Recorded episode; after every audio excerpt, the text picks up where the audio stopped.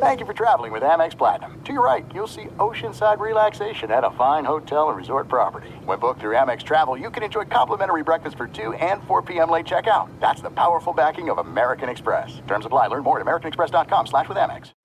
Pacaso knows your vacation home is your best home. It's the place that brings family and friends together. It's where you're the best version of yourself.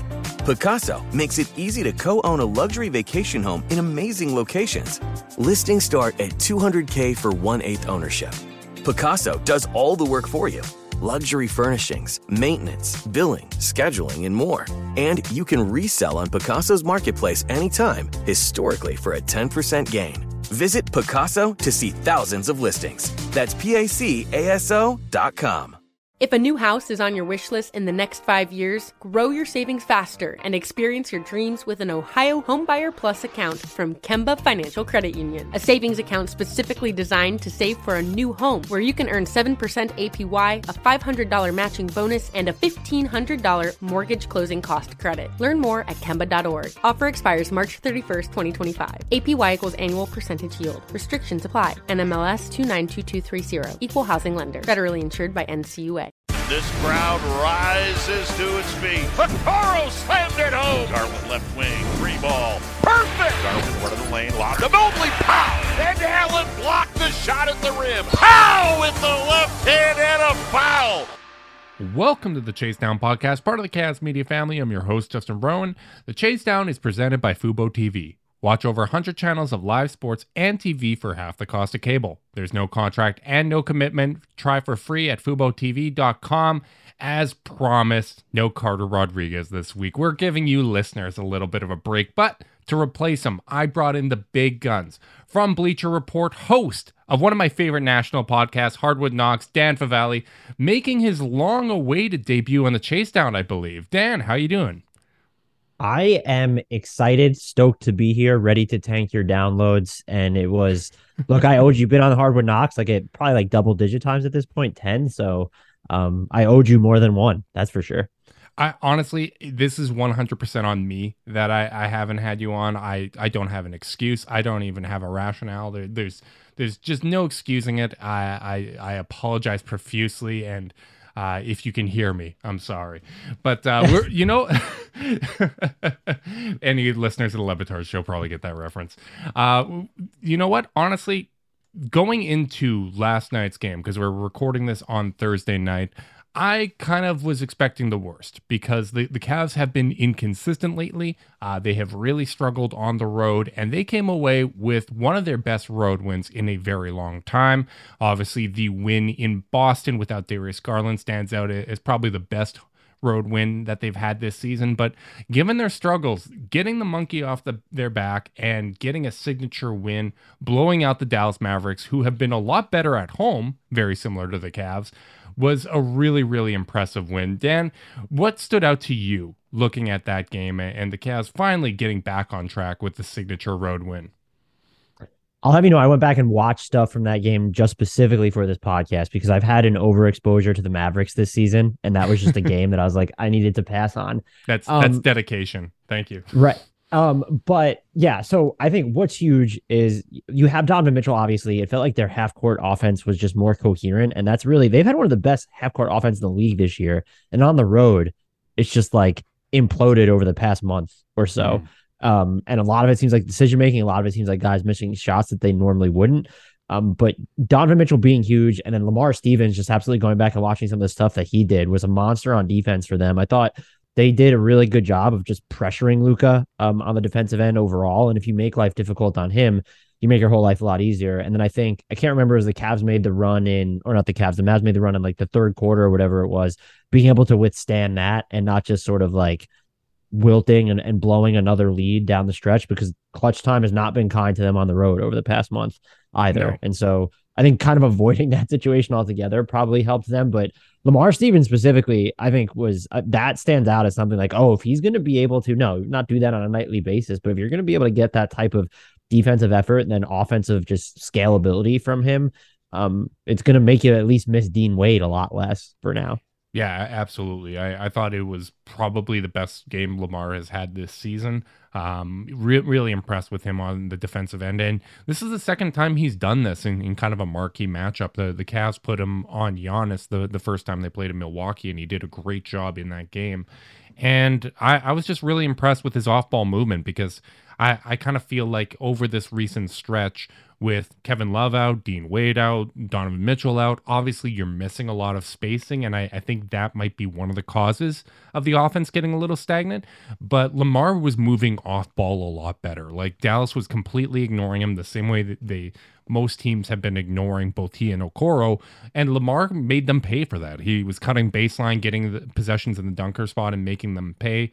But you're right. I, I, I honestly think this really comes down to Donovan Mitchell because uh, Chris Fedor had, had reported this after the Spurs loss. How Mitchell, when he found out that the the Cavs still had a timeout after he got that offensive rebound uh, under the basket, was just really beating himself up and was kind of beside himself, apologizing profusely. And this is another one of those games where whether it's the the showcase game against the Lakers or or some of these other marquee matchups that the Cavs have had this season where Mitchell just kind of shows the value of experience, the the just the fact that he's been there before and he, him being such a big time performer. And I, I really thought he set the tone early on, and everyone else just kind of fell in line from there. I, I was just I'm so impressed by him, and I, I, continue to be insanely wrong about Mitchell. Like I, I was excited after the trade, but my perception of him coming into this season, I, I just I think I, I was entirely too low on him.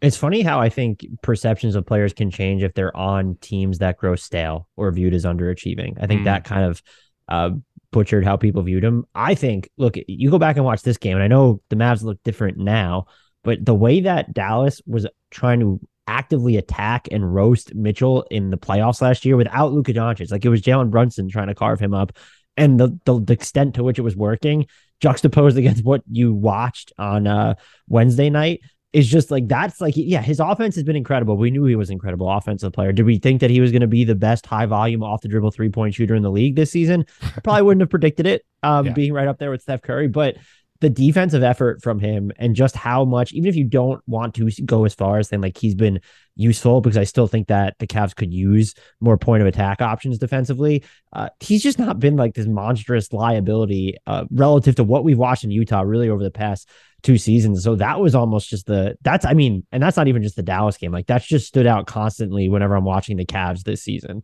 Yeah, and honestly, it's one of those things. Like we, I've been doing this for a while, podcasting, blogging about the NBA, and like the more kind of experience I get, the the more NBA seasons I see, like the less confident I feel, like talking about players and stuff like that. Like I just I kind of have more of an understanding and an appreciation of just how little we can tell from the outside because when I'm looking at Utah getting stale uh, t- towards the end there, it's okay if this guy wasn't happy on, on one of the best teams in the Western Conference and uh, has talked about his desire to, to play for the Knicks, who who weren't in the playoffs uh, last season, like is he about winning? Is he about the right things? And it's so clear that he is, right? Like it, the the fit in Cleveland has been so seamless. He's been willing to be a part of the team instead of like this is just completely my show. Like obviously he's got that that. Uh, that alpha dog mentality where he'll step up in these moments and really kind of help them in these games where they can really use that kind of a performance.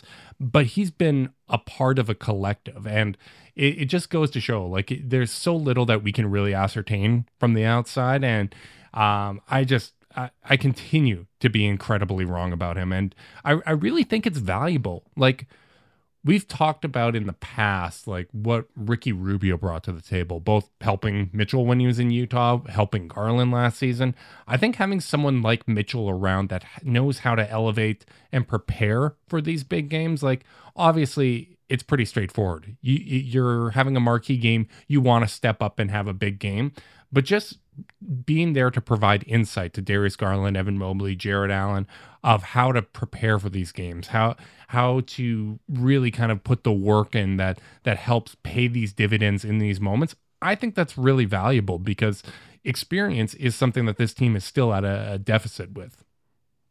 I also think it's probably that's definitely valuable, but from Mitchell's perspective, there's got to be value in, and I think if you, you know, and you were probably one of the people that did, but like there's a tendency among fans and even some media members, like they're not following it closely enough amongst the local media. And if you talk to them or read them, like you kind of understood that Donovan Mitchell was not like this locker room cancer or necessarily all about him. But I also think like going into a different environment where you're forced to, even if you think you're or are the best player on the team, like you're forced to adapt and adjust. And this isn't what you've known your entire career. I would have to think that gives him a different perspective and it's going to make him more open to change because you don't want to be the issue that stands out. And so it's like, you know, it's quid pro quo there, where it's that's what the Cavs are sort of doing for, and they're surrounding him with talent. Where look, Darius Garland specifically, just they never gave Donovan Mitchell in Utah a safety valve like him, to where Mitchell is like when he's needed to play make this season, he's done a really good job. Looking back to that stretch where Darius Garland was out for the most part, but like Darius Garland streamlines Donovan Mitchell's responsibilities in ways that the Jazz, even when they had Mike Conley,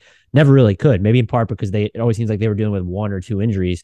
Um, but the Cavs allow Donovan Mitchell to do that. And so I think it's been a really good fit from that perspective. And it's like you said, as much as people got on Donovan Mitchell and as much as people believe that the bubble was fake basketball or whatever, like he has just come up huge in big time games time and again. So, like, yeah, he's fallen apart before, but also the fact that he was in that position to be in those big games says a lot about how one, how good he is. And then you've mentioned experience a bunch of times. I've grown as as I feel like I know less about the NBA each and every year, almost like you, which is fairly problematic when you're tasked with covering it full time. um, you you do develop this level of appreciation for experience and finding the known quantities where you can. And it's like I knew Donovan Mitchell was this known offensive quantity. Did I think he was going to be maybe as scalable or plug and play as it feels like he's been in Cleveland? Um, maybe not, but you grow an appreciation for like, oh, this guy's been in the big games, and I'm not going to be someone who says, oh, the Pelicans aren't contenders because they haven't been there or done that before. But it definitely matters to me that the Cavs were able to acquire someone like Mitchell, who one so obviously filled their biggest void if you watch them towards the end of last season, yeah. and two, it's just been in those huge games before. And so nothing, you know, making the final, sure, but like beyond that, like it's not going to be new to him. And so I I have no doubt that that's probably huge behind the scenes, especially for a young core like the Cavs, where even last season. And you know, uh, Cavs fans in our Discord say this: like the vibes are always immaculate, and it seems like these guys actually want to learn, enjoy being around each other. And so when you have that mindset versus this stale nature that was in Utah, where it felt like everybody was grading on everybody, and you're dealing with, you know, not different generations overstates it, but like guys who maybe weren't necessarily on the side, like Joe Ingles was a million years old before he was traded from from Utah. Ditto for Mike Conley being there and coming in. So that I wonder if that sort of helps with like that that gap in timeline or just gap in ideology or just place you're at in your career where it's not really as as enormous, or if it's just a matter of like you're not dealing with the ego clash of a Donovan Mitchell and Rudy Gobert and it's there's no Darius Garland doesn't seem like a guy who has ego. He's also already been paid, so he's not playing for his next contract. He doesn't have people saying he's overrated like Gobert did. So um, it just feels like a confluence of circumstances that maybe I specifically didn't consider going in that made this even more of a perfect match than like you and I did a podcast on it afterwards when you came off of the outlook. I I was in love with the trade, and you like you said you weren't you're higher on it now than you were before, but you were pretty like showering it with praise as well. So yeah. the fact that it's exceeded even what was pretty optimistic expectations is pretty wild. Yeah, and I remember when we had Tony Jones on, like like you said, talking to the local bead, right, and, and getting some of that behind the scenes, you, you get a better feeling for it, and just you have to imagine, right, like he took ownership of some of those struggles too, right? Like he, he, talked about how he wasn't in good enough shape and how he wanted to commit himself to both ends of the floor. And uh, sometimes when you have that change of scenery, you're rejuvenated. And it's not the fault of anybody there. Or, uh, and um, it just kind of runs its course. Like we see that time and time and again that things can grow stale in the NBA. And uh, being around a bunch of guys that are closer to his age too, right? Like that's that's going to make a difference. And uh, even though they the Cavs don't have the wing playmaking uh, that the Jazz did with with Bojan and and Ingles, you have more kind of dynamic big men, right? Like Evan Mobley's passing in the short roll was massive against Dallas. Like a, a, lot of those Lamar dunker spot feeds were because Mobley's processing speed as he catches the ball, he automatically sees Lamar. He makes the right pass. The, the big, the big passing eh, that they have. Like I really do feel like as good as Mitchell has been, the key to the Cavs and their identity is when offense is running through the big men because there are going to be limitations when you have shorter guards as your best players, right? Like it there there's just things that the defense can do to Garland and Mitchell that you wouldn't be able to do to like a Jayson Tatum or LeBron James or Kevin Durant. And to the Cavs credit, and I think everybody watching the situation has pretty consistently said the development of Evan Mobley is going to be key for that because even though they don't have that playmaking forward at the wing, you have it at the power forward or, or you have a raw version of it in Evan Mobley. How has Mobley's season kind of, what's your feeling with him so far this year? I've been, I think, happy and impressed with the extent to which he's been able to branch out on offense within the context of having Darius Garland and Donovan Mitchell both mm-hmm. there. And it's I would still like to see moments where maybe things are being run for him more, he's more aggressive as a scorer. But you've already mentioned like the short roll passing and the way he's able to pass there in general. Trusting him to decision make with the ball in his hands, even if it's not directly leading to an assist, but someone who's attacking or if like the moves he's using. There was a stretch where he was like lights out two on hook shots this year. And so I'm he's still i think when you look at some of the numbers like the metrics aren't catching up to how good he is but i was just having this conversation with my co-host grant hughes that he is very much when you watch it even the plays that don't come together that is the it guy. And it's you know jump ahead i don't know how many years but it I, I know that the best case scenario is he becomes the best player for this team but it also sort of feels like when you watch him the most likely scenario now is that a few years down the line he is in fact if this core is still together the best player for this team Wow, that that's high praise, and it's funny you mentioned the Cavs' struggles in clutch situations, right? This year they they haven't been able to close out games as well as they would have liked. The Dallas game isn't going to go in that category, but it's one of those games where it still feels like they closed well because Luka was catching fire in the fourth quarter. They cut it to nine points. I believe the Cavs called a timeout at that point and then immediately went on a run to, to extend it to, to 15 and give themselves breathing room again. Sometimes the best clutch offense is preventing it from getting into that situation where all of a sudden it's a one or two possession game uh, where you're really kind of feeling that pressure. You're on the road. You're against one of the most talented offensive players the league has ever seen in Luka Doncic. Like that's certainly a situation, especially coming off that Spurs loss, uh, and, and, even the the two recent home games as well, where where you kind of uh, made it a lot harder on yourselves than it needed to be. That's certainly a situation where you could see this team fold. So even though I think they showed resiliency here. I, I don't think that necessarily means we're not going to see those issues pop up again this year, right? Like when people talk about what separates the Cavs from that contender tier in the NBA, experience is one of the biggest things. And that's not just something that's going to pop up in the playoffs, right? Like you're going to see that in the regular season. You're going to see kind of these spells where they just can't really figure things out and and the offense gets a, a little gunky at times. But at this point, we also are kind of at like this 30 game mark in the NBA. And even though some people think that the NBA season doesn't start until football season is over, after 30 games, you usually get a pretty good feel for who the playoff teams are. And unless there's some dramatic shakeup, this is kind of who teams are. And I'm curious as we kind of reach this third of the season point do you feel like the Cavs have overachieved, underachieved, or are they kind of on schedule for where you expected them this year? I think they're probably on schedule. I might have had them finishing third or fourth in the East, and so they're sort of right where I would expect them to be. I think mm. when you look at the margins that are separating them from literally everybody else below them, it's it's very tiny, and so there could be it's some ridiculously noise. tight. I, yeah. I, think that's why there's so much anxiety when the Cavs go through a funk because even though you, you can say, oh, you you're like three, four games out of first place, you're also four games out of ninth, right?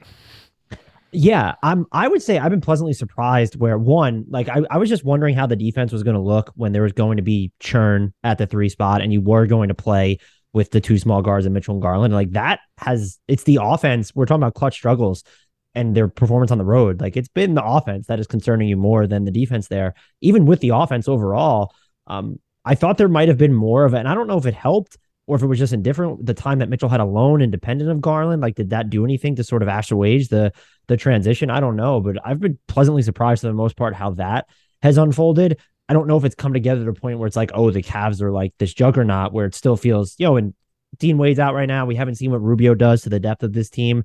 Um, so it does still feel like they are one player away from being like, if you want to crack the Milwaukee Boston tier of title contention. But I also think like when we were talking about the Cavs as contenders, would we have said, oh, well, like if you're going to mention Denver, Memphis, even New Orleans, like the Cavs are on that tier too.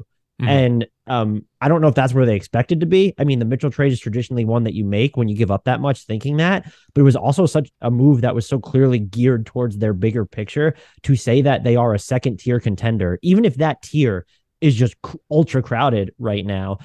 It's probably akin to um, you know exceeding expectations at the moment, and the fact that they've gone through all these struggles since like I well, the losing streak started on November 7th or whatever it was back then mm-hmm. and they are still third in the East despite the margins like being so thin that counts for something like they're still there and they've been there for quite a while now I believe yeah it's pretty interesting because it has felt uneven, but when you look at the overall averages, it is still encouraging. Like right now, they're 12th in offense, second in defense, second in net rating. The defense has traveled really well. They're second in road defense, they're second at home defense. Uh, they have the third best road net rating in the NBA, which seems ridiculous. That I did not know and yeah. that seems wild. Yeah, that, like that. That's like hard to kind of wrap my head around. I I actually hadn't looked that up until like a second ago, and obviously that has really helped uh, by how good their defense has been on the road because uh, their uh, road offense drops from 12th at home to 15th on the road. So uh, it's not as dramatic as a, of a difference as I would have expected uh, before I really dove into the numbers, but I, I do think even comparing it to last year, where the defense didn't travel well, where they were fourth uh, in, in, home defense and 12th in road defense, like the fact that they're playing consistent defense, I think that gives them a really steady floor. And I also think the fact that the defense has been so good everywhere, it probably leads to some of the frustrations because if you go cold like this and you're almost any other team, you usually get blown out on the road, and there hasn't been a lot of those games. They've still hung around, even though guys are really struggling and underperforming, and it comes down to one or two possessions at the end. And those results just carry so much more kind of emotional weight than the typical off night uh, where, where you just get killed by 20 points in, in Milwaukee.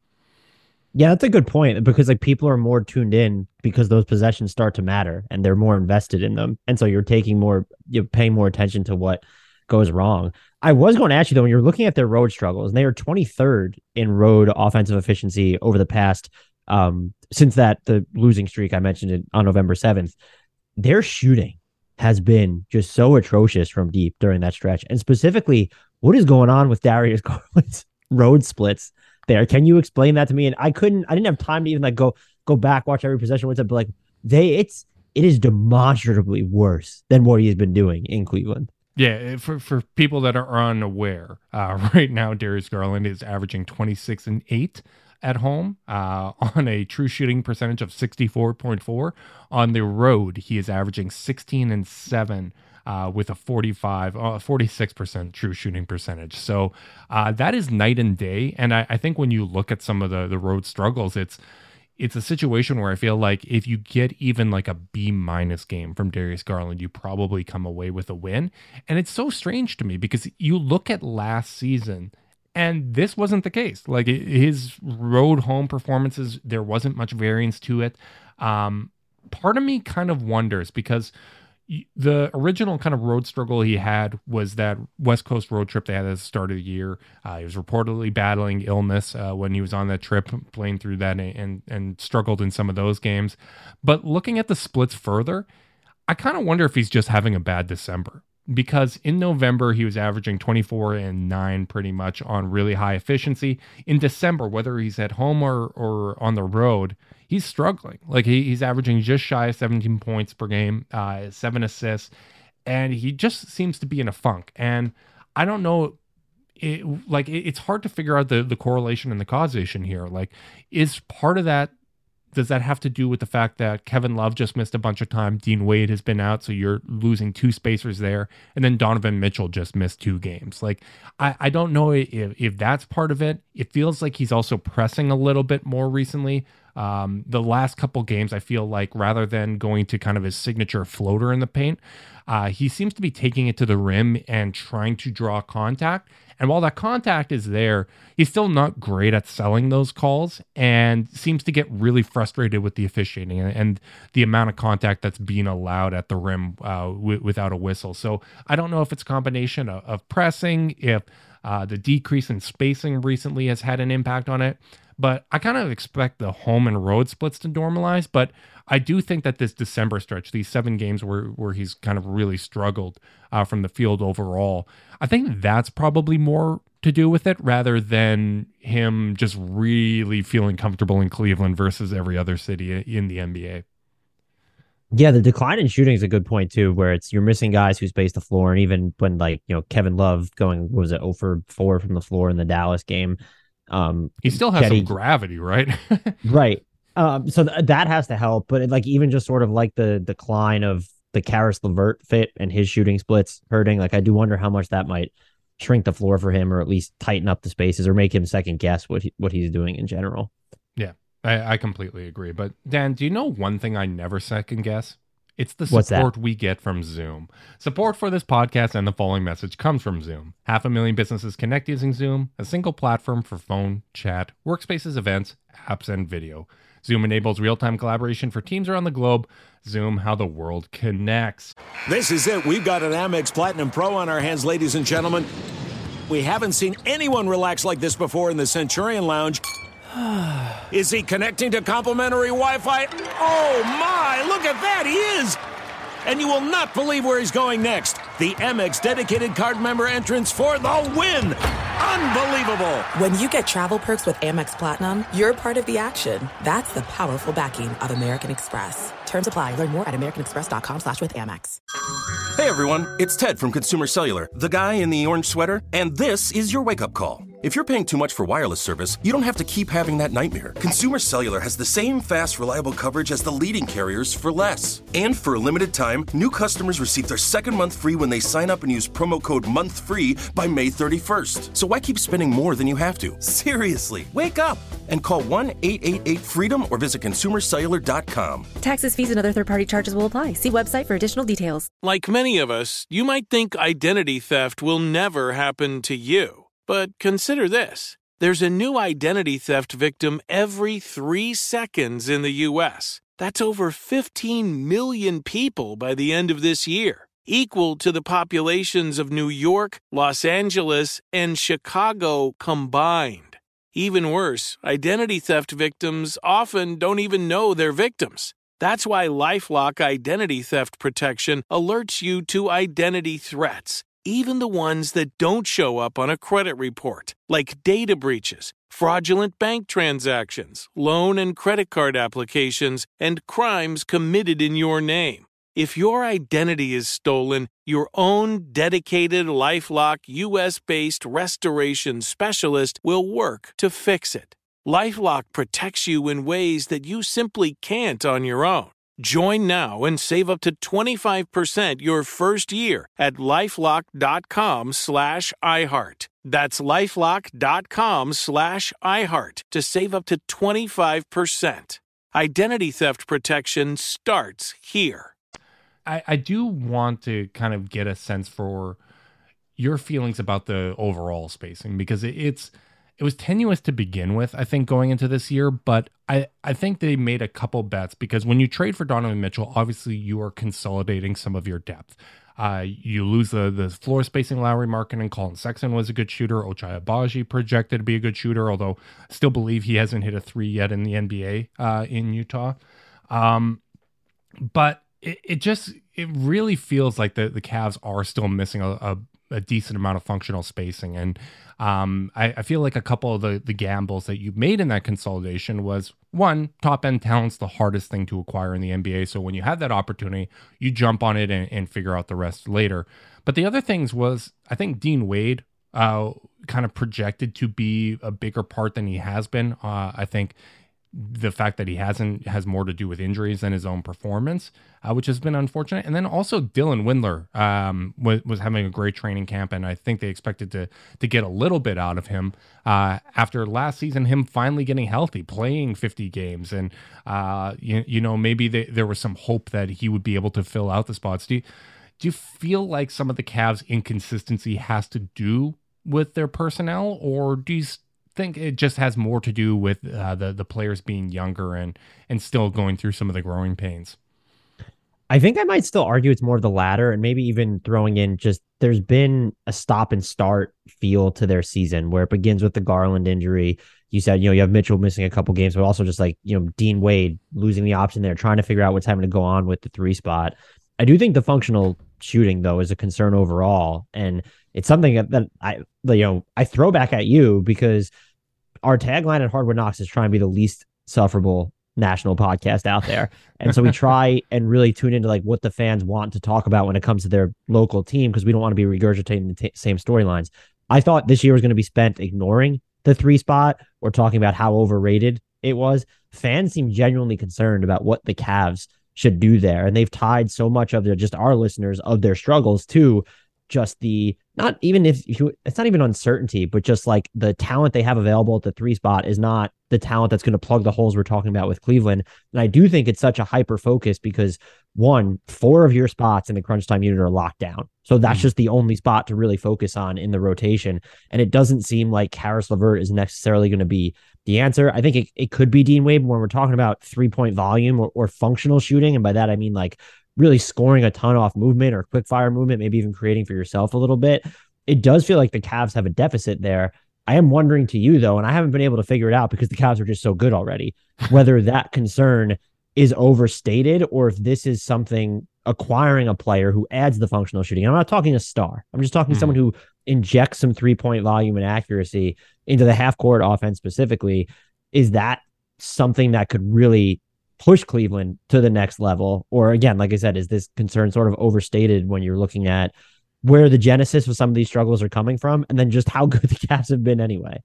Yeah, I, don't think it's necessarily overstated because I, I think it's just a function of them once again kind of overachieving, right? Like the fact that they're so good already kind of makes you want, from a roster construction standpoint, to remove any impediments that are uh, kind of might slow the growth, right? Because I, I think if you had a, a, consistent shooter out there that just kind of fits and do, doesn't really do a ton, but just alleviate some of the pressure that uh, those four can have because uh, Mobley and Allen really don't have that outside game. Like I think it just makes it easier to evaluate them. It it, it makes the the growth and development process a whole lot easier. Um, and I I agree. Like it, it I think it would work with Dean Wade. I, I, think on paper that was the fit that made the most sense because not only does he just kind of know his role and, and have a good understanding and feel for the game, but he, he's also a forward that can defend on the perimeter and rotate down and protect the rim, which uh, seems to be the key to NBA defense these days. You need to have at least two of those guys that can do that on the court at all times.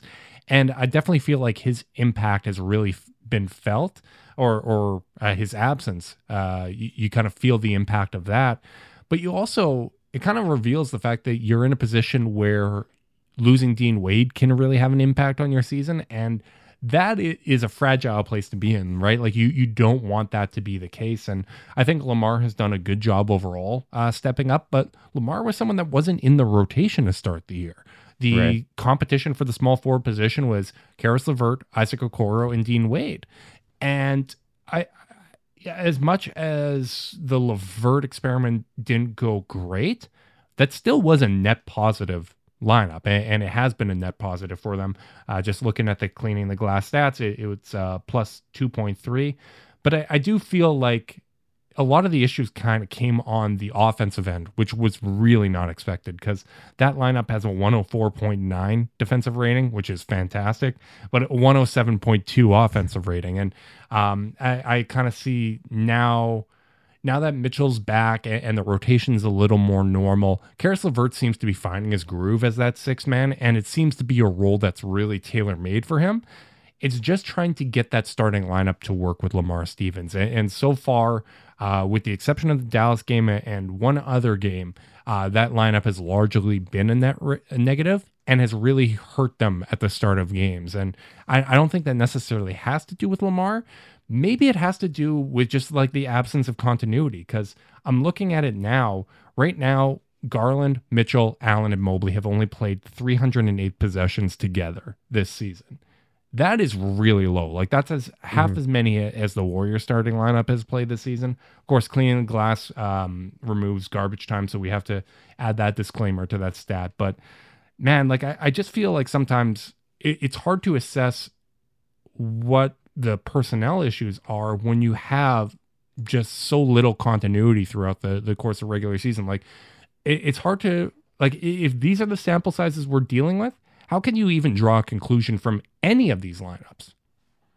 You can't. And I think it's probably tougher for teams that are trying to do, especially in this case, you're trying to do two main things, and that's develop like these younger players that are on your team that are not finished products, even the even the great ones like Darius Garland and Evan Mobley. And you're also integrating this huge new piece in Donovan Mitchell, and it's changed the complexion of your team. And so where a team like the Warriors, for instance, like you can trust if Steph comes back from a shoulder injury in a few weeks, that starting lineup should still be great. They have such a long standing uh, relationship on the court with each mm-hmm. other. And it was the same, like, oh, how are the Warriors going to integrate Clay when he comes back? Like, they're, we just know it. Like, they've done it so many times before.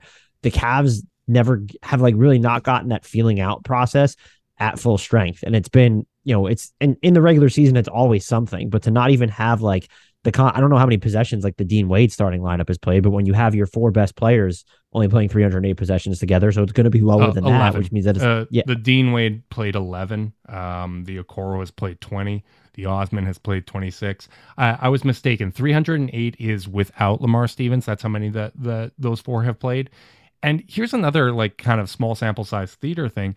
You look at the, the 308 possessions that the core four has played uh, without uh, Lamar Stevens. They have a plus 5.5 net rating in those minutes, and they are in the 97th percentile defensively.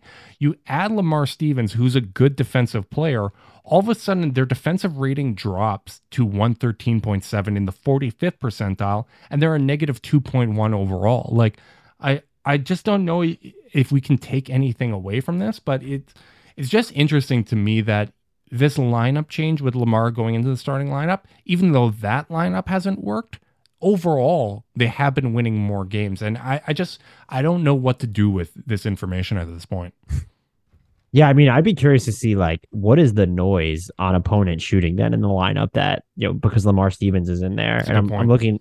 I guess opponents are shooting forty percent from three when Lamar Stevens is part of that starting lineup. So like that's a number where I don't think the Cavs are doing anything to just welcome 40 plus percent shooting from three. There's there's got to be luck caked in there. And so it's interesting because we are deeper into the season when you're dealing with stop and start um, issues like the, the Cavs are and availability and just changes to some of what would be your core lineups. Um, there are a few things that could just very easily skew the data. And then on top of having so many different iterations of information when you're looking at combinations of who's been available and what they've tried uh, in those minutes, it it sort of confounds it even more, and I think it makes it tougher to judge what they are at full strength. I will just say, even if it Dean Wade is mostly the answer, the point that you really hit on to me is just like you don't want to be in a position where a Dean Wade injury is what derails so much of your season if you get to the playoffs or you know even mm. right before the playoffs. And that would be my my primary concern there. But when you're a team this good the word that we keep throwing around is information. I still feel like there's so much i don't necessarily know about the Cavs despite having a good feel for thinking that well i know what this team does well. I know what they're able to do defensively for the most part. I know what their half court offense is capable of at at even half tilt when things are going. Um, but they have and I think it's a it's it's a pleasant unknown, even if it's a frustrating unknown. There's another gear for this team to get to, whether it's looking outward and finding improvement for the three spot, or just putting together a string of performances once Dean Wade comes back, where your best five man unit gets to be your best five man constant for like a month or something. Like I know things prop up in the regular season, but this year and other teams are dealing with a ton of injuries, but this is just, you know, we're talking about a lack of a sample size um, with some of which would be again their most important units leading into the playoffs. Yeah, I, I think that's probably the the aspect that's most frustrating to me. Like this season so far has 100% been a success. Like if this continues for the next 50 games, uh, we're laughing. Uh, hosting a home playoff series uh, exceeded all expectations, and uh, I'm I'm feeling really good about where they're at. But just from an analysis standpoint, it is difficult that there has been so little continuity that there, has been guys in and out of the lineup and it really does make the analysis difficult like even something like uh Cedi Osman who blew he blew a backdoor cut against Doug McDermott in the Spurs game and was promptly benched after that and and didn't play against the uh, the Mavericks which um I, I, believe JB Bickerstaff. Um, I I was listening Locked On Cavs. I, I didn't have the chance to, to see it all, but um, just mentioning, you know, he's got to earn the minutes and, and uh, kind of understand the assignment. And uh, obviously, we're not going to be privy to exactly what each player's expectations are and whatnot. But um, th- there, this has been kind of a recurring theme with Cedi where he plays really well and then makes a couple decisions either on or off court we, we don't know that that seem to lead to him losing playing time and and for a team as top heavy as the Cavs I feel like you can't really take a rotation player out of the rotation. Um, but at the same time, it seemed like the message worked and they got a quality win against the Mavericks. So I have a tough time figuring out exactly what to to make of the Cedi Osman situation, where you have a guy that is a helpful rotation player, but he's also a guy on a partially guaranteed contract for next year, which could be appealing in the trade market. And I almost feel like at some point you have to kind of make an assessment of are we going to live with the ups and downs of this player, or do we have to make a decision? Because uh, right now, the Cavs, all they really have to offer as the trade season opens up is these expiring contracts. But the tricky thing for them is all these expiring contracts are tied to useful rotation players that are part of their rotation. It's it's Kevin Love, it's Caris LeVert, it's Cedi Osman. All of those guys have contributed to winning, and I just it, it really does make for kind of a, a, difficult situation where I can't figure out exactly what the, the value is going to be, what the market's going to be, and if they're better off holding on to these guys and, and just hoping that more reps together makes it function better as a unit. There's no distance too far for the perfect trip. Hi, checking in for. Or the perfect table. Hey, where are you? Coming! And when you get access to Resy Priority Notify with your Amex Platinum card, hey, this looks amazing! I'm so glad you made it. And travel benefits at fine hotels and resorts booked through Amex Travel, it's worth the trip. That's the powerful backing of American Express. Terms apply. Learn more at americanexpress.com slash with Amex. If a new house is on your wish list in the next five years, grow your savings faster and experience your dreams with an Ohio Homebuyer Plus account from Kemba Financial Credit Union. A savings account specifically designed to save for a new home where you can earn 7% APY, a $500 matching bonus, and a $1,500 mortgage closing cost credit. Learn more at Kemba.org. Offer expires March 31st, 2025. APY equals annual percentage yield. Restrictions apply. NMLS 292230. Equal housing lender. Federally insured by NCUA. Live Nation presents Concert Week. Now through May 14th, get $25 tickets to over 5,000 shows. That's up to 75% off a summer full of your favorite artists like 21 Savage, Alanis Morissette, Cage the Elephant, Celeste Barber, Dierks Bentley, Fade, Hootie and the Blowfish, Janet Jackson, Kidz Bop Kids, Meghan Trainor, Peso Pluma, Sarah McLachlan. Get tickets to more than 5,000 summer shows for just $25. Until now through May 14th. Visit LiveNation.com slash Concert to learn more and plan your summer with Sean Paul, Sum 41, 30 Seconds to Mars, oh, and Two Door Cinema Club. Yeah, that's a good point. I, I guess I will say being in a position where it feels like you're trying to, even if let's say they know who their fifth best player is at this point, um, trying to constantly figure out your sixth or your seventh best player where it feels like that's just on this um ceaseless churn that can be a real headache. And you know, you mentioned like these players on expiring contracts are tied to useful players. The thing I've started to wonder is just, and it's in, again, it comes back to frustration because you're not going to know without Ricky Rubio there.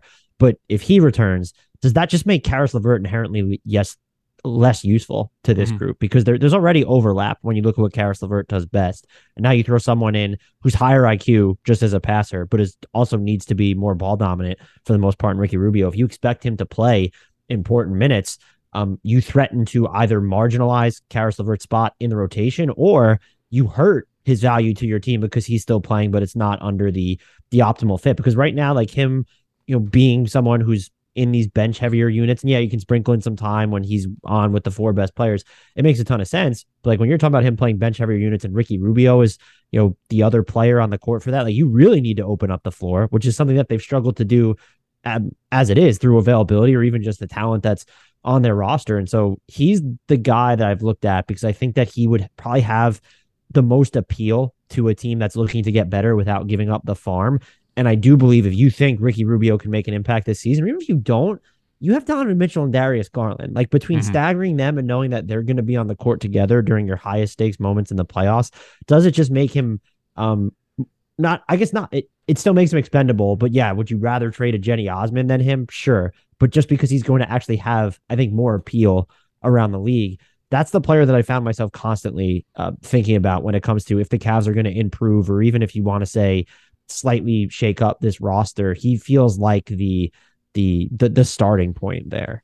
Yeah, and, and it's one of those things where I think people, when they talk about the NBA, they become a little too transaction obsessed. Like I, I think like you go into an offensive funk. Like I've I've seen people tweeting on, on Twitter, obviously, uh, that the Raptors struggles, they should fire Nick Nurse because he, he's the reason that the offense doesn't work, blah, blah, blah. And to me, that's always seemed like a personnel issue, why, why they don't have a good half court offense. But um, like, like, it always gets blamed on either you put it on a coach or you, you trade a player like you you let's cycle guys in and out uh, rather than trying to look at what can actually be done internally and Caris LeVert as much as I don't like focusing on transactions, when you have expiring contracts and Caris LeVert, uh, Kevin Love, Cedi Osman, like you have to make evaluations of okay, do we feel comfortable riding this out for the season? Do we we want to pursue an extension? Do we we evaluate the trade market in? You're right, like it does seem like Caris is getting more comfortable recently and has been playing a whole lot better.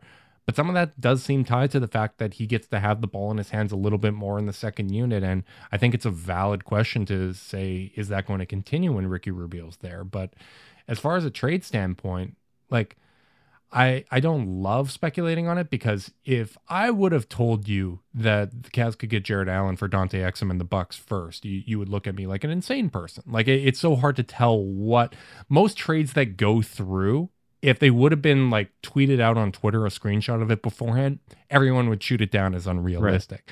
Right. And but I I do feel kind of confident saying that if they are going to make a trade this season, I can't really see it being with like a rebuilding team because they don't have any first round picks to offer, which first seem to be devalued at this point in the NBA. And you really kind of have to find like a team that values getting a rotation player back while also prioritizing getting off of money. And there's not a lot of teams like that. Uh, the the Clippers jump out to me as a team that has a ton of wings because they've hoarded every wing in the NBA, and uh, a lot of them are long term money, and maybe they value getting some ball handling back. Um, but it's just not a straightforward thing, and I don't think it's as easy as saying, okay, go out and get a, a, a small forward that can play defense and hit three pointers because honestly, that has been a consistent struggle for this franchise outside of LeBron James for like the last couple decades. There's as like 3 and D because it's simplified to that phrase sounds like something that's just out there and easy to find, but it really is a hard thing to to find in the NBA. To say the Cavs need functional shooting on the wing is like to apply a need that pretty much every single team in the league has. Right. And so that's what makes it difficult. And I think, you know, the other thing that I'm not sure that people fully adapted to is, you know, when I started covering the NBA like 10 plus years ago at this point, everything was really geared towards transactions. It was teams planning out years in advance for free agency. And so I think that's part of why the league is covered the way it is. But like free agency isn't what it once was. And now with the expansion of the play in tournament, so many teams, they might have different end goals when you're talking about the postseason, but they fancy themselves playoff hopefuls even if the definition isn't the same. Like if it was the Kings are better than this, but like if the Kings were in 10th, like they're going to be a team that's buying or actively not selling because they want to be in 10th and they want to make the play in. And so you're talking about how one, the Cavs aren't really built to do deals with sellers, and there are just fewer sellers at this point in the season than I wouldn't say usual, but I think over the past few years, like we've just seen there aren't as many sellers just in, in general. And then if you're trying to make a move with a buyer, teams are going to be like eminently more cautious with the moves that they make because one, do you want to help out another contender? And even if that doesn't factor into it, you want to be sure that it works because you don't want to compromise your position at all. And so I think that makes it less likely that it's not just the Cavs that other teams can solve some of their biggest issues through the um the trade market. I've also wondered if that's like why people attribute they're so I mean, we even had a question on our last Hardwood Knocks mailbag, and it was from someone who didn't think that the Cavs should fire JB Bickerstaff, but like there seems like a subset of Cavs fans that are unhappy with JB Bickerstaff. Like he is somehow able to manage this team better. And I don't know, like unless you have a problem with some of the like the the non-starting unit units or the creativity there, I don't know how you assign one anything that's gone wrong to him specifically to the point where changing would do anything, or how you're so like why is the why is third in the east bad? I know expectations come with a a microscope but like you're third in the east. I don't care how small the, the the gap is between you and the rest of the conference. Like that's where you are. And we go back we go back to last year. We'll go back two or three years. The Cavs would kill to be in a slump a mm-hmm. slump mm. where they're playing 500 basketball. So yeah, like they're they're six and four over the last 10 right. So it's just that's what boggles my mind and why it's like they don't seem like a team that will do anything to necessarily try and address it. Like again, maybe it's on a smaller scale and all teams make moves. I will say you mentioned the expiring contracts. That is where it gets interesting, especially when they're players who are going to have a market and maybe not get like bonkers paid, but like a team will sign Kevin Love this summer mm-hmm. and give him money. He's a very useful player. Um, Caris LeVert will absolutely have suitors, and you've already committed money to Jarrett Allen and Darius Garland and and uh, Donovan Mitchell now. So you do have to have these conversations. They don't have to define your entire season. And I don't, you know, the yeah. other thing is, is what the Cavs need most. I just don't know if it's out there. Like maybe they can go out and get a Luke Kennard from um LA, but like that might do some weird things to your defense. I know like you've been able to play with different lineups here and two small guards, but that's not going to necessarily help your defense. They might have I'll to say change. this: that that shooting, uh, I'm I'm willing to take some chances, man. I'm I, they, they they have a great defense with Caris LeVert at the three, right? Like right. They, have been able to make it work with a whole lot of things. I, I just want to see. I, I would love to see just a pure shooter with them. Uh, what whatever whatever shape size that comes in, like a, a not Duncan Robinson like that would be. You want that contract? Okay, not maybe not every shape and size.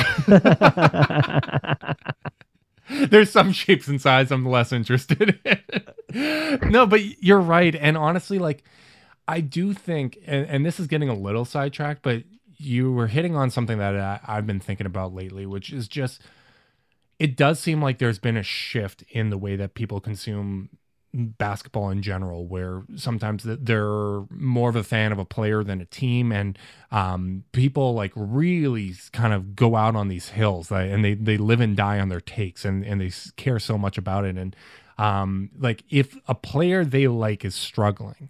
Someone has to be responsible for that. Like we we have to blame the coach. We have to blame someone else, right? Like they don't have the supporting cast, whatever the case may be. Or sometimes it's just struggles. Like for me, I was on an island with Darius Garland early in his career, right? Like I, have been one uh, one of the biggest kind of proponents of Garland over the last couple of years, and like a lot of the struggles for the Cavs recently is just, hey, if Garland plays better, they win that game. And these are the growing pains, right? Like the growth isn't always linear. You're going to have hot and cold stretches throughout the, the course of a season. And when you try to add something to your game, sometimes that gets ugly. When some when you're trying to adjust to playing off of Evan Mobley as a playmaker or playing alongside Donovan Mitchell.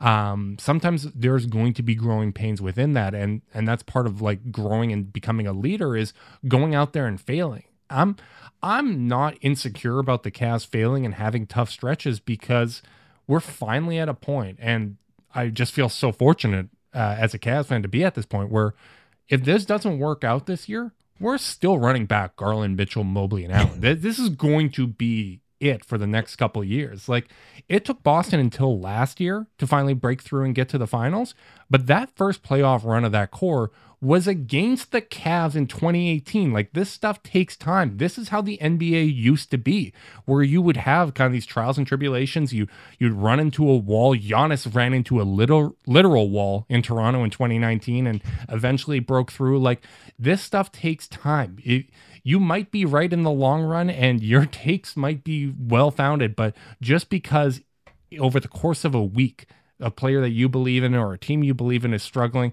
that doesn't mean you have to go to these extremes and someone has to be held accountable. Like you mentioned it at the top of the the the show, Dan, but like the Cavs having a good half court offense with the limitations in functional spacing they have, with the injuries they've had, the lack of continuity they've had, to me that points to good coaching. The offense overperformed. It was a top five offense for like the the first 20 games of the season. And the fact that it's fallen down to 12th, like to me, that feels more personnel based and, and a result of some of the the growing pains of a young team rather than JB Bickerstaff forgetting what made the offense successful at the start of the year. Like to me, it feels like an execution and personnel thing more so than a coaching thing. There are some things that are too good to keep a secret like how your Amex Platinum card helps you have the perfect trip. I'd like to check into the Centurion Lounge. Or how it seems like you always get those hard to snag tables. Ooh, yum. And how you get the most out of select can't miss events. With access to the Centurion Lounge, Resy Priority Notified, and Amex card member benefits at select events, you'll have to share. That's the powerful backing of American Express. Terms apply. Learn more at americanexpress.com slash with Amex. Whether you're a savvy spender maximizing your savings with cashback rewards, a thrifty rate watcher seeking the lowest interest, or a travel enthusiast looking for extraordinary perks, Kemba Financial Credit Union has a visa to complement your lifestyle and unique needs. Apply today at Kemba.org to unlock a limited time 2% cash back on purchases and pay 0% interest on balance transfers for an entire year with a new visa from Kemba. You deserve a card that works for you. Restrictions apply. Offer ends June 30th, 2024. Live Nation presents Concert Week. Now through May 14th, get $25 tickets to over 5,000 shows. That's up to 75% off a summer full of your favorite artists like 21 Savage, Alanis Morissette, Cage the Elephant, Celeste Barber, Dierks Bentley, Fade, Hootie and the Blowfish, Janet Jackson, Kidz Bop Kids, Meghan Trainor, Peso Pluma, Sarah McLachlan. Get tickets to more than 5,000 summer shows for just $25. Until now through May 14th. Visit LiveNation.com slash Concert Week to learn more and plan your summer with Sean Paul, Sum 41, 30 Seconds to Mars, oh, and Two Door Cinema Club. And also, the other thing is just there's almost comfort in knowing when you're mentioning, oh, if Darius Garland just starts playing better, they're going to be infinitely better. When it's, I would have said Darius Garland was their best player leading into this season. I think Donovan Mitchell's been their best player this season. That's not really up for debate. But when it's what was your best player just a few months ago is the one who's struggling. And it's also, oh, hey, who's the guy on this roster at the top that's needed to make the most adjustments or where this process has been the least organic for? Well, him, and it you know comes down to him missing the time with the injury too like that robbed them of good yeah. reps together. But then also just like he's the one that has to adapt functionally i think more than mitchell has needed to. And i think even even more so than mobley. And the reactions are also i would understand them from the perspective of because we have started to see like windows in the nba just shut ones that we mm. thought were going to be open forever. I mean, the, we thought the Nets were inevitable, and look what they. I know they're near the top of the East now, but like look, look what it became with James Harden after that. Like how quickly that deteriorated. Look at how like the Warriors needed two gap years to prop this up. Um, even look at the Celtics. It was you know they went over so many different iterations. Like you said, they made the first playoff run in 2018. It's very rare that you keep the core together that long to see it go again. And Utah's situation was rare, where they had more cracks than it feels like a lot of other cores would have gotten before they made the wholesale shakeup. At the same time, this is not the NFL. We're not talking about scarcity of sample actually being a meaningful sample. There are hmm. 82 mm. games over a course of a season. And when you are trying to read stuff into small samples, or where it's not like, oh, it's the top of the roster, that like the top of the roster is set. We're trying to figure out how to flesh out the what the seven and eight spots in their playoff rotate, like and, and make them feel okay about that. Um, but when you're working with such a small sample size over the course of such a large season, I think there deserves to be more runway there. It's okay. I think there are people who overstate when a take is hot, but there's just like this reaction to where it's like, no, every game in the NFL counts for like 8% of your season or whatever it is. Like the NBA is just not like that. And we're getting to the halfway mark, but let's go back and actually look at, okay, the, you're rattling off the possessions that that lineup has played with the four best players and how much time they spent with different threes. It's not a lot. Like we're talking no. about we're talking about tens of possessions. Tens. That's nothing. that is nothing. And so that's where I think it's like important as a fan, as whatever media. It's not even me trying to like be demeaning to the fans who want to be reactionary. I get how sports fandom works, but it's also like sometimes you have to take a step back when it's when you're in this favorable of a position this is not like the Cavs are in the playing territory. This is not, oh, we have questions about any of the top four players on our rosters. This is what the Cavs are dealing with right now, both internally and externally for their fans, is a freaking luxury. like what's happening right now. Yeah. And so that's what I constantly come back to with them. But I again, I do understand if you're concerned that this window might be transient because you've seen others shut and you know things come up and you can you can almost sort of sense it where I think Boston and Milwaukee are in a tier of their own as title contenders. And and Milwaukee at this point, um, that's probably more born from trust than than what I've actually seen this year. But they're and, and honestly, they're probably the two best teams in the NBA, right? Like the, the Cavs would probably have a legitimate shot at the one seed if they were in the West this year.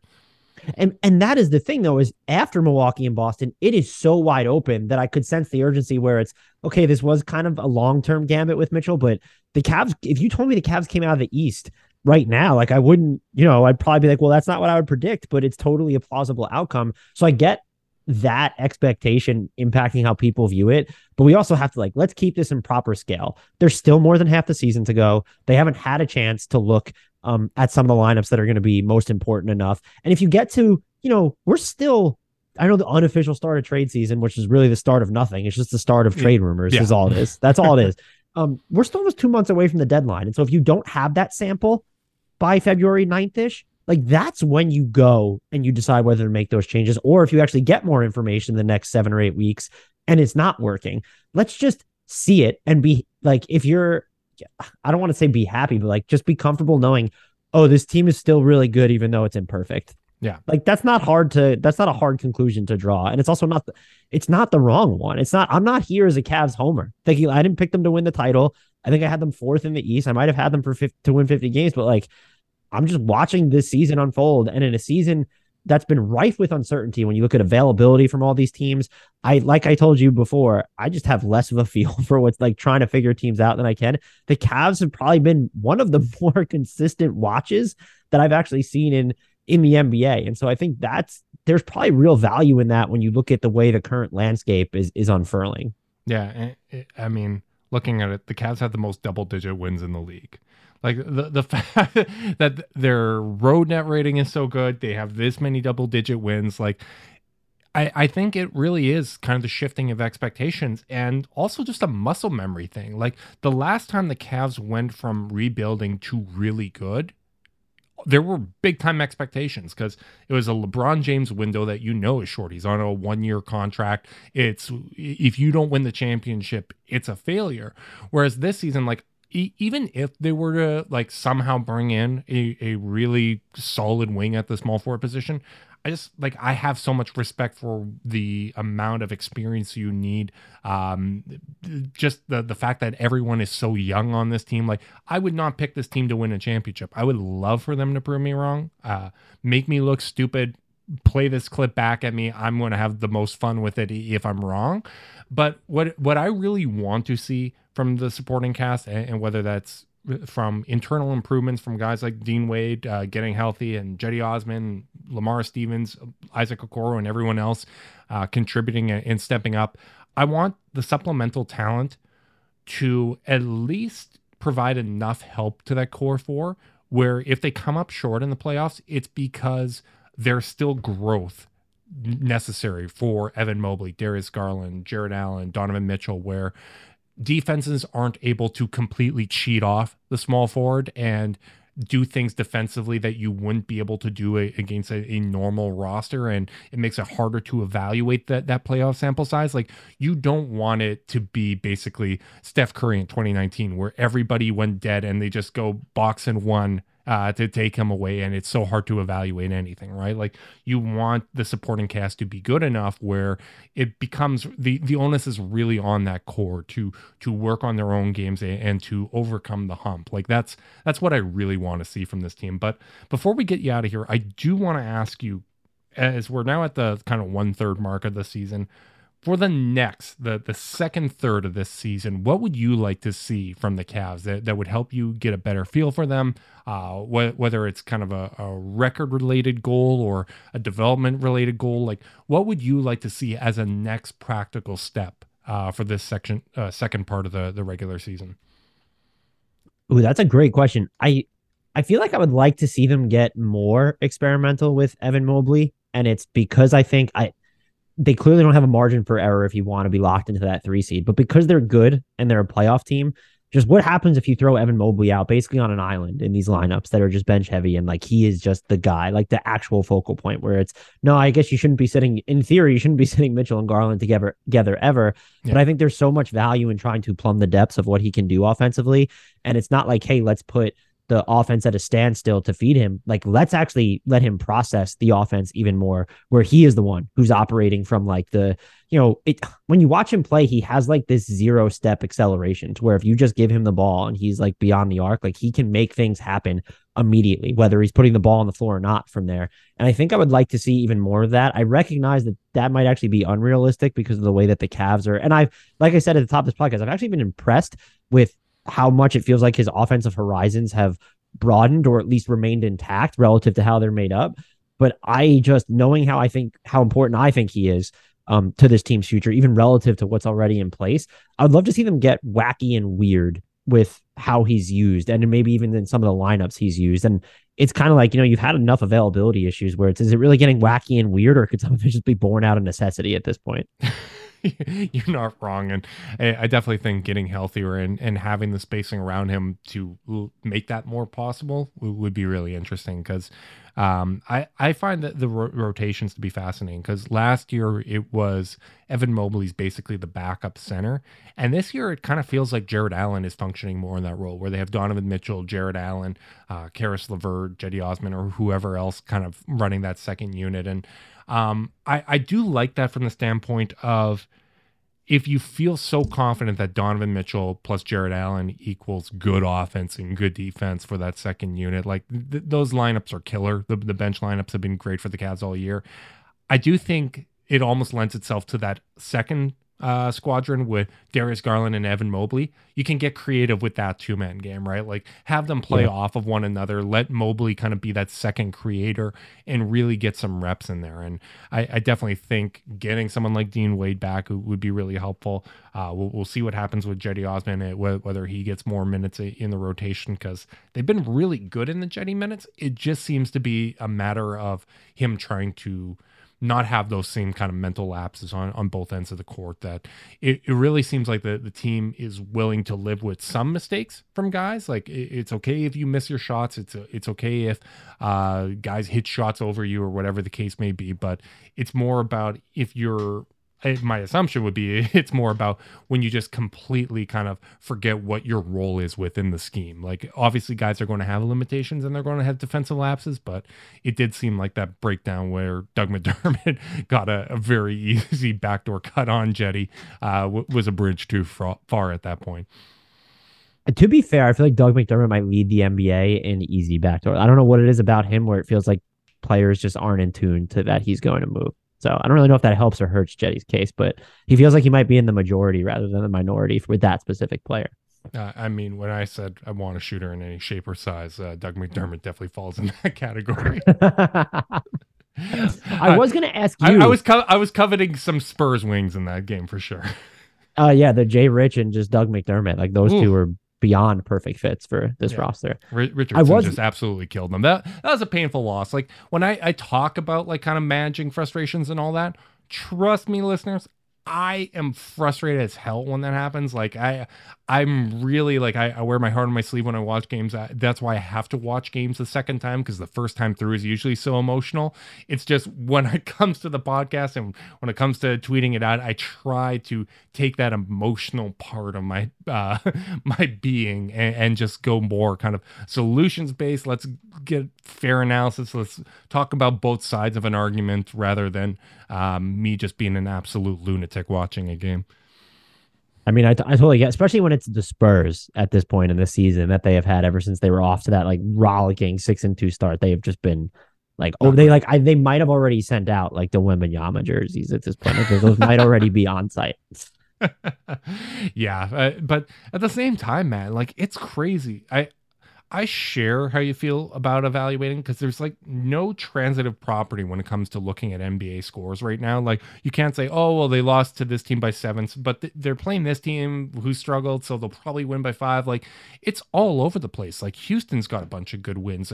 Orlando just swept the Raptors over the weekend and then beat Atlanta. Like I, I don't it, it's so hard to evaluate the NBA right now. And I, I think part of that is just a product of one, offenses being better across the board. So if you go in a slump, teams are going to make you pay for that slump. And I just think talent overall is so much higher than it's ever been in the NBA. And, and that makes it really hard to have an off night. And I, I think the Cavs are fortunate that they just kind of have that defensive personnel that they've been able to hang around in all these games and and remain effective n- no matter where they are, even though there have been some road struggles. Yeah, I mean, I'm totally with you there. It's that the league being more talented, being deeper, and also just I don't know if it's more reactionary when you're looking at the coaching level, but it does feel like teams are more inclined to make changes, whether it's to their starting units or the rotations, or mm there's just an influx of injuries and rest nights, and that makes it harder to trap because you can't look at a game and be like, okay, you lost to the the Spurs, but like now you have to go and look. If you didn't watch, like, okay, well, how many players didn't you know appear in that game for whoever lost to them or whatever? Like the Warriors. I, I, I definitely like, think I definitely think coaching in front offices are a whole lot better than they used to be. Because like when I was growing up, it was like okay, like there's still like almost like the the good old boy clubs where the, this guy's been around forever. He's made wild decisions but you know it, it's it's just part of the team's legacy or whatever the case may be. Like it feels like there's less and less of that. And when you're talking about the the Cavs uh, as trade season kind of comes upon us like trying to find a partner it almost feels like in order to get it done right now, trades kind of have to be a win-win. Like it's almost like fantasy football in a redraft league where you you are filling my needs and I'm filling your needs, and this is helping both out rather than wildly one-sided trades. Like that seems to be kind of more the status quo. Like even the Donovan Mitchell I, I trade, I, I, think is a win-win where uh, the Jazz were at a different stage of their team building process, and the Cavs were able to consolidate and get a very special talent in Mitchell. Like I, I think in order for the Cavs to, to pull something off at this trade deadline, it would need to be a similar thing where they are filling a need for another team and they're hopefully filling a need back. Yeah, and I mean the Jazz are a perfect example of why it's so tough to get a hold on what's happening in the NBA right now. Even though I think you look at their roster and it's like, oh, they were never going to be the worst team in the league, but you just assumed that they were going to make themselves like that. Danny Ainge and Justin Zanik were going to wheel and deal their way to the bottom, and now they're like just in the playoff hunt, and it's too late to. There's talk about them being buyers, and they're just heavily linked to John Collins all of a sudden, and so I saw Indy might be a buyer. Right? They were linked to John Collins in a recent report. Like sometimes I wonder if the NFL real has real parity or if it's just small sample size because like if you would have ended the NBA season after 16 or 18 games, like you're going to get some wild results. If you ended it now after 30 games, you're getting wild results. Like India is a seven seed, uh, like New Orleans is the one seed. Uh, Golden State isn't even in the playoff picture. Minnesota's not in the playoff picture. Like uh, Toronto Raptors are 10th, Atlanta's 9th. Like this is all over the place. I, I it's it really really goes to show you just like how tight the margins are in the NBA right now. Yeah, and how the narratives are changing. Like, think about what was being said about some of these teams. Like, oh, everyone was touting Atlanta's defense to start the season, and now it's like, oh, do they need to trade Trae Young? He clearly a coach killer, has leadership problems, and so just, I, you know, you're talking about like the results would be so weird if we ended it now, and yet people still react like we're about to end it now. I think it's like what I said. There's not a scarcity of product in the NBA, and yet opinions are formed like it is, like it is the NFL, where every single game counts for so so much. I know games mean more, I think, than people think when you're looking they at really it. do.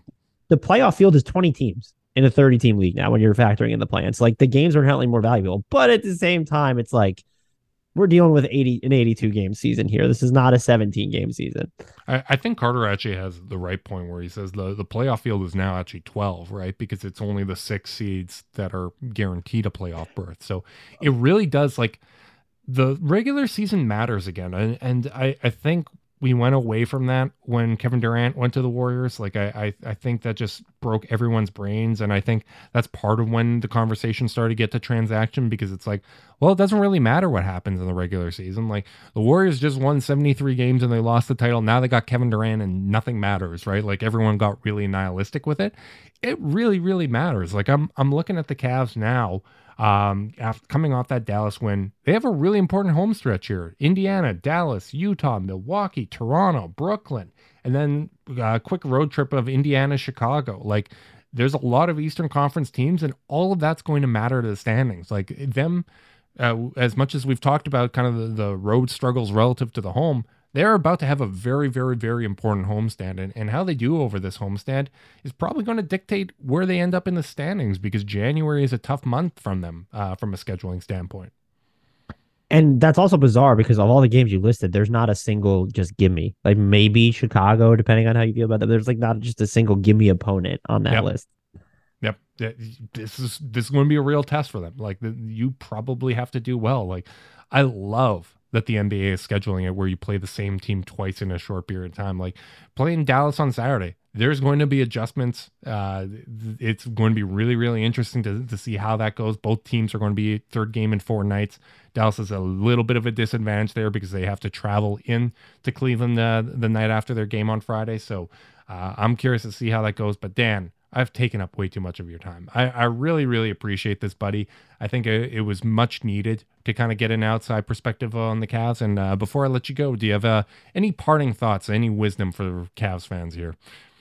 Oh no, no wisdom for me whatsoever, other than you guys are sitting in a really good position. And I this team is exciting to watch as an impartial bystander. And I wouldn't sweat literally anything that we've seen just yet. Like if we get into February and we'll start talking about these road struggles or that they don't have the the availability issues persist, then yeah, like let's we can approach it with emergency. But right now you're you're third in the friggin' Eastern Conference and you're in that second tier of title contenders. And I think that's a that's a huge leap from last year. And you're set up more so than most teams for this window to remain open and to build upon it, even if this season is not going to play host to the ending that that you necessarily want.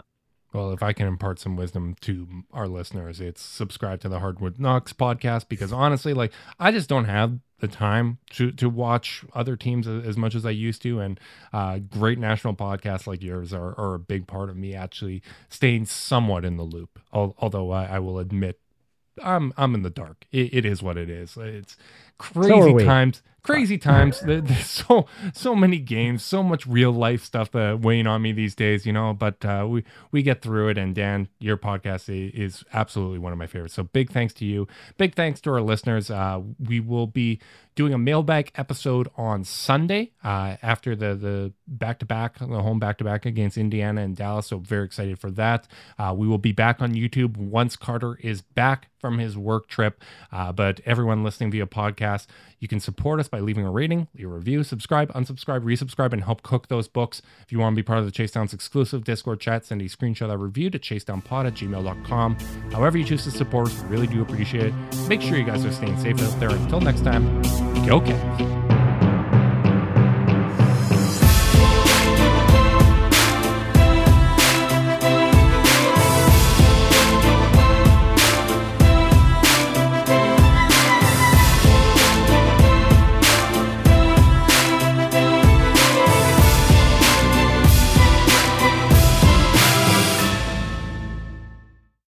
Thank you for traveling with Amex Platinum. To your right, you'll see oceanside relaxation at a fine hotel and resort property. When booked through Amex Travel, you can enjoy complimentary breakfast for 2 and 4 p.m. late checkout. That's the powerful backing of American Express. Terms apply. Learn more at americanexpress.com slash with Amex. Pacaso knows your vacation home is your best home. It's the place that brings family and friends together. It's where you're the best version of yourself. Pacaso makes it easy to co own a luxury vacation home in amazing locations. Listings start at 200K for one eighth ownership. Pacaso does all the work for you luxury furnishings, maintenance, billing, scheduling, and more. And you can resell on Pacaso's marketplace anytime, historically for a 10% gain. Visit Pacaso to see thousands of listings. That's PACASO dot com. If a new house is on your wish list in the next five years, grow your savings faster and experience your dreams with an Ohio Homebuyer Plus account from Kemba Financial Credit Union. A savings account specifically designed to save for a new home where you can earn 7% APY, a $500 matching bonus, and a $1,500 mortgage closing cost credit. Learn more at Kemba.org. Offer expires March 31st, 2025. APY equals annual percentage yield. Restrictions apply. NMLS 292230. Equal housing lender. Federally insured by NCUA.